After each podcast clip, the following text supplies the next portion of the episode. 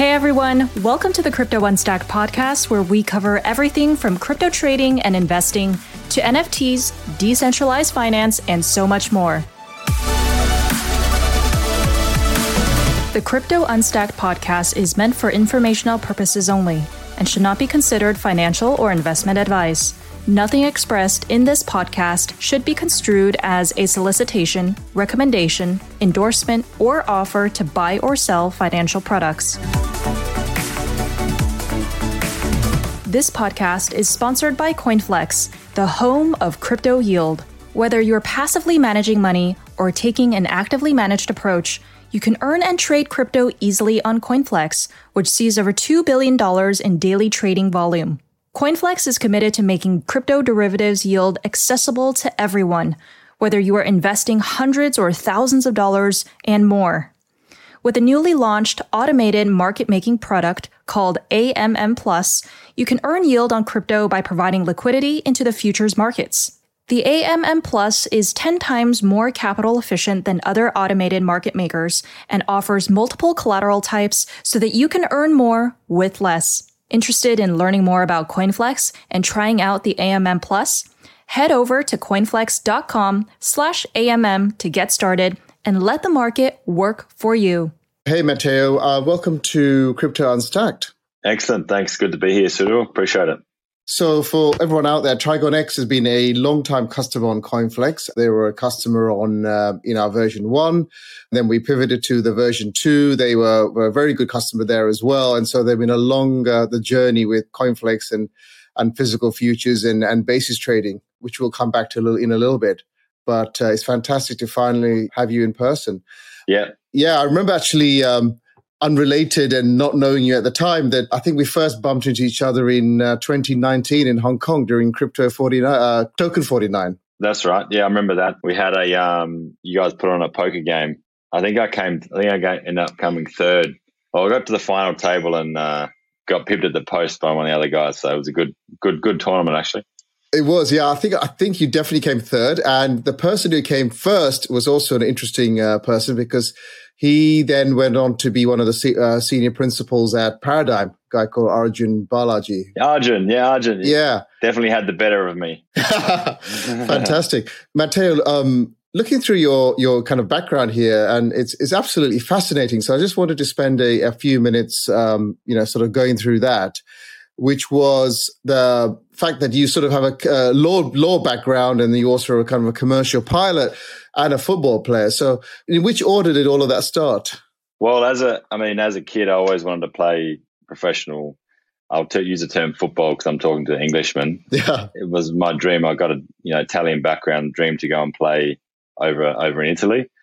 Ended up after or just after school, you know, got a got a gig over there in um, the Serie A, or, or it was it was with the Primavera team in uh, Serie A and AC Milan, and then ended up getting uh, lent out to a, a Serie B club, which is the last played there for a couple of years, and that was kind of a kind of the dream to do that. Had, I ended up having to come home and uh, doing after that had a um, it was just after September 11, and ended up staying staying back in Australia after that, doing my law degree and kind of went on to other things from there. Oh wow! And then what about this commercial pilot's uh, background?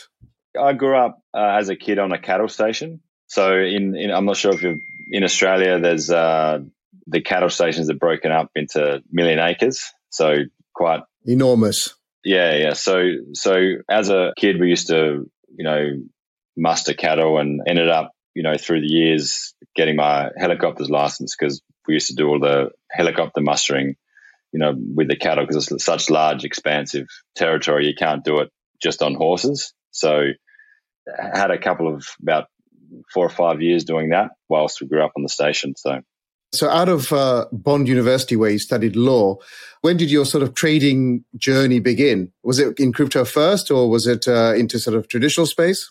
So we Trigon started about 10, 15 years ago effectively starting out trading equities, FX, and commodities. So we did a lot of oil, gold, and then uh, just just FX. So that that was effectively how I, I started for our family office, and then uh, you know crypto came along about eight years ago for us. dad, my dad came along and said, "Hey, what's this Bitcoin thing?" At the time, I, my dad's seventy. I didn't, I didn't know about it. I mean, I heard things about it, but I, I'm not that technical. So I, my dad told me about it, and I was, which is, you know, you probably wouldn't think that. But so then we started investigating it. it took us a, a year or two by the time we started being able to get into the space. You know, we started investing through our family office, and then and then uh, trading it. You know, seventy percent of what we trade now as a as a trading firm is, is is crypto. We do you know FX now and some other assets as well. So, in terms of kind of honing your skills going back to sort of uh, the start of Trigon, how did you learn to trade? Was it sort of by by trial and error? Did you sort of uh... basically trial and error? So we we started trading on the ASX. We just focused, and we we this is about ten years ago. We primarily traded BHP shares, which were uh, the largest traded stock on the on the ASX. It's a it's a mining stock, is that right? Or? Yeah, mining stock, BHP Billiton, basically the largest I think they were at the time the largest miner in the world. So, and, and, Australia, they started in Australia. We, it was in those days, it was the, the mining boom in Australia. And it wasn't really a, I don't think we were that technical. Effectively, we were just trading warrants, kind of like options, but a, just a, a, little bit different derivatives on the, on the ASX. And we're the largest, you know, single trader of BHP shares on, on the ASX. And so we did that for maybe two or three years and just you know, focused on simple strategies and you know we weren't doing any high frequency trading it was just taking position positional trades basically because we had a we, we had a bit of an idea what the market was doing at the time and I, I don't I don't think it was that were you know especially that good it was just the fact that the the market was quite easy to trade at that time so we took advantage of that and then uh, from there we started trading gold and silver and oil and the S&P. They're, they're the main assets that we effectively trade along with FX and then moved to, um, yeah, that's when, after that, that's when crypto came along. We started, you know, started focusing our efforts towards that. So presumably when you guys sort of discovered crypto, was it just sort of a buy and hold type of strategy or what were you thinking at the time? Yeah, initially there was a, there was actually a large auction in Australia. I think it was Ernst and Young or one of the accounting firms. And I think there was a part of the Silk Road um, coins that were being uh, auctioned off in Australia. There was a, I forget how much there was, and we put a bid in for, for, for those.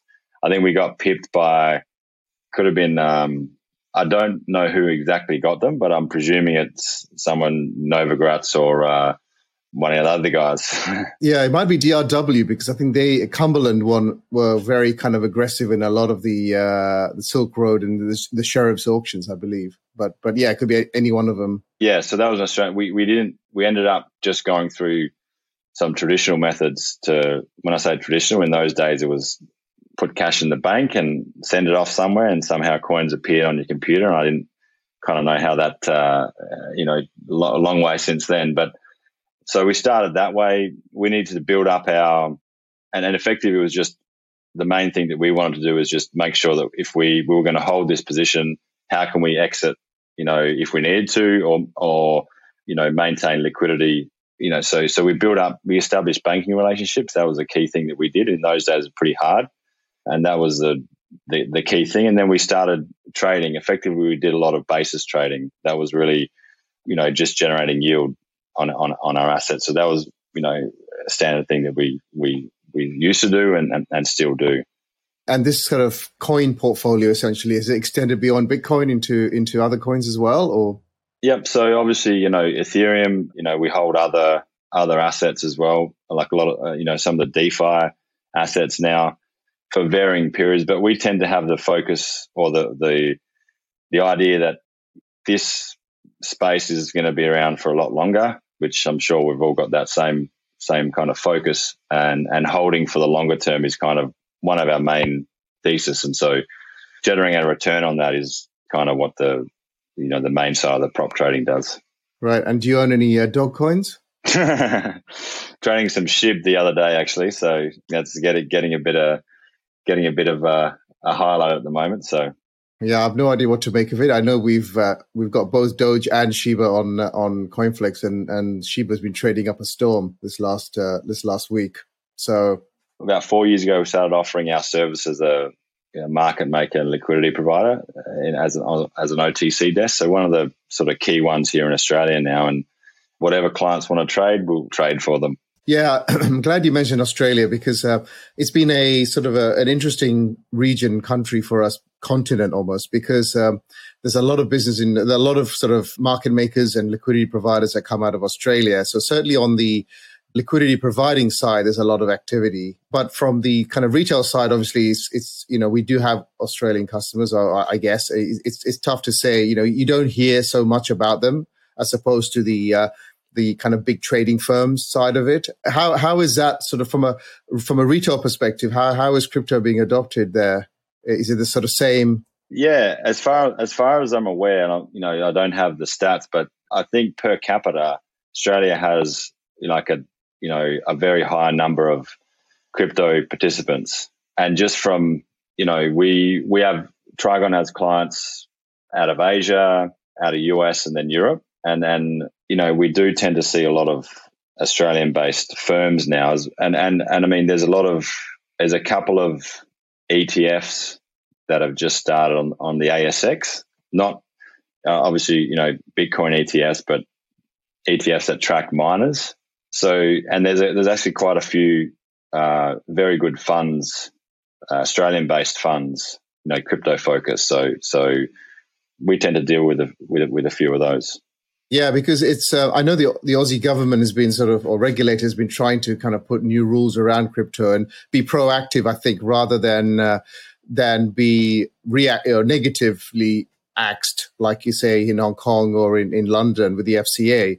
So I think I think that's good. Obviously, you know, investor protection is important, but obviously going overboard with uh, clamping down on on what retail and passive investors want isn't good either, right? And the Aussie government, uh, the regulator seems seems to be trying to do a good thing, right?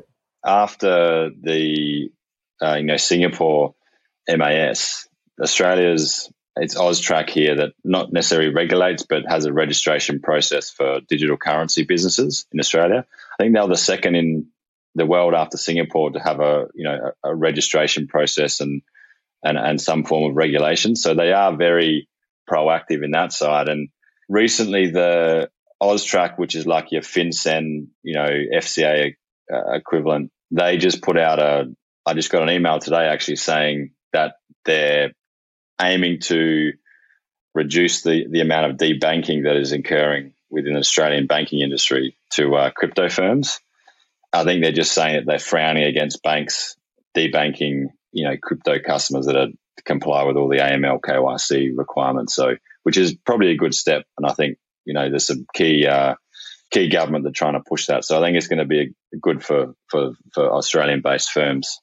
The other interesting thing we've been seeing, sort of generally, is um, a lot more interest coming in from family offices, particularly around the the yield products like like FlexUSD is a is is one where we've seen in in particularly in Asia, family offices grasp the you know they're not necess- necessarily ready for the long Bitcoin or long ETH exposures any any substantial size, but they're very very interested in the dollar based yields that crypto generates, i.e. basis. Yeah, I mean, how's how is the uh, the, the family office side going in in Australia? Look, I think they're getting. We have a few family offices that and uh, and and trading desks that we support, as well as funds.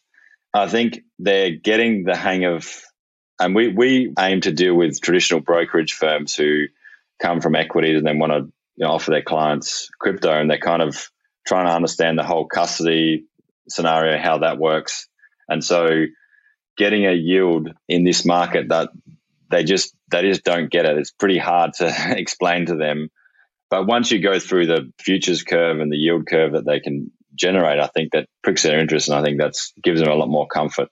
Yeah, because I mean, look, you know, Aussie rates are higher than than US rates and, and European rates, but but it's still nowhere close to uh, nowhere close to where deploying crypto dollars gets you, right? So, you know, if we can get get these family offices comfortable with custodians or you know or, or intermediaries like like you guys because you guys know how to handle crypto it's got to be a good thing i think no 100% i agree i think it's i think nowadays a lot of everyone's wanting to you know look for yield and there is no better place to get it than crypto so i don't, I don't think uh, you and I are on the same page about that. Just trying to just trying to get get that understanding and awareness and, and trust. I guess you know from a coming from traditional brokerage firms, how do they allow their clients to get that exposure with without the you know risk of custody, etc.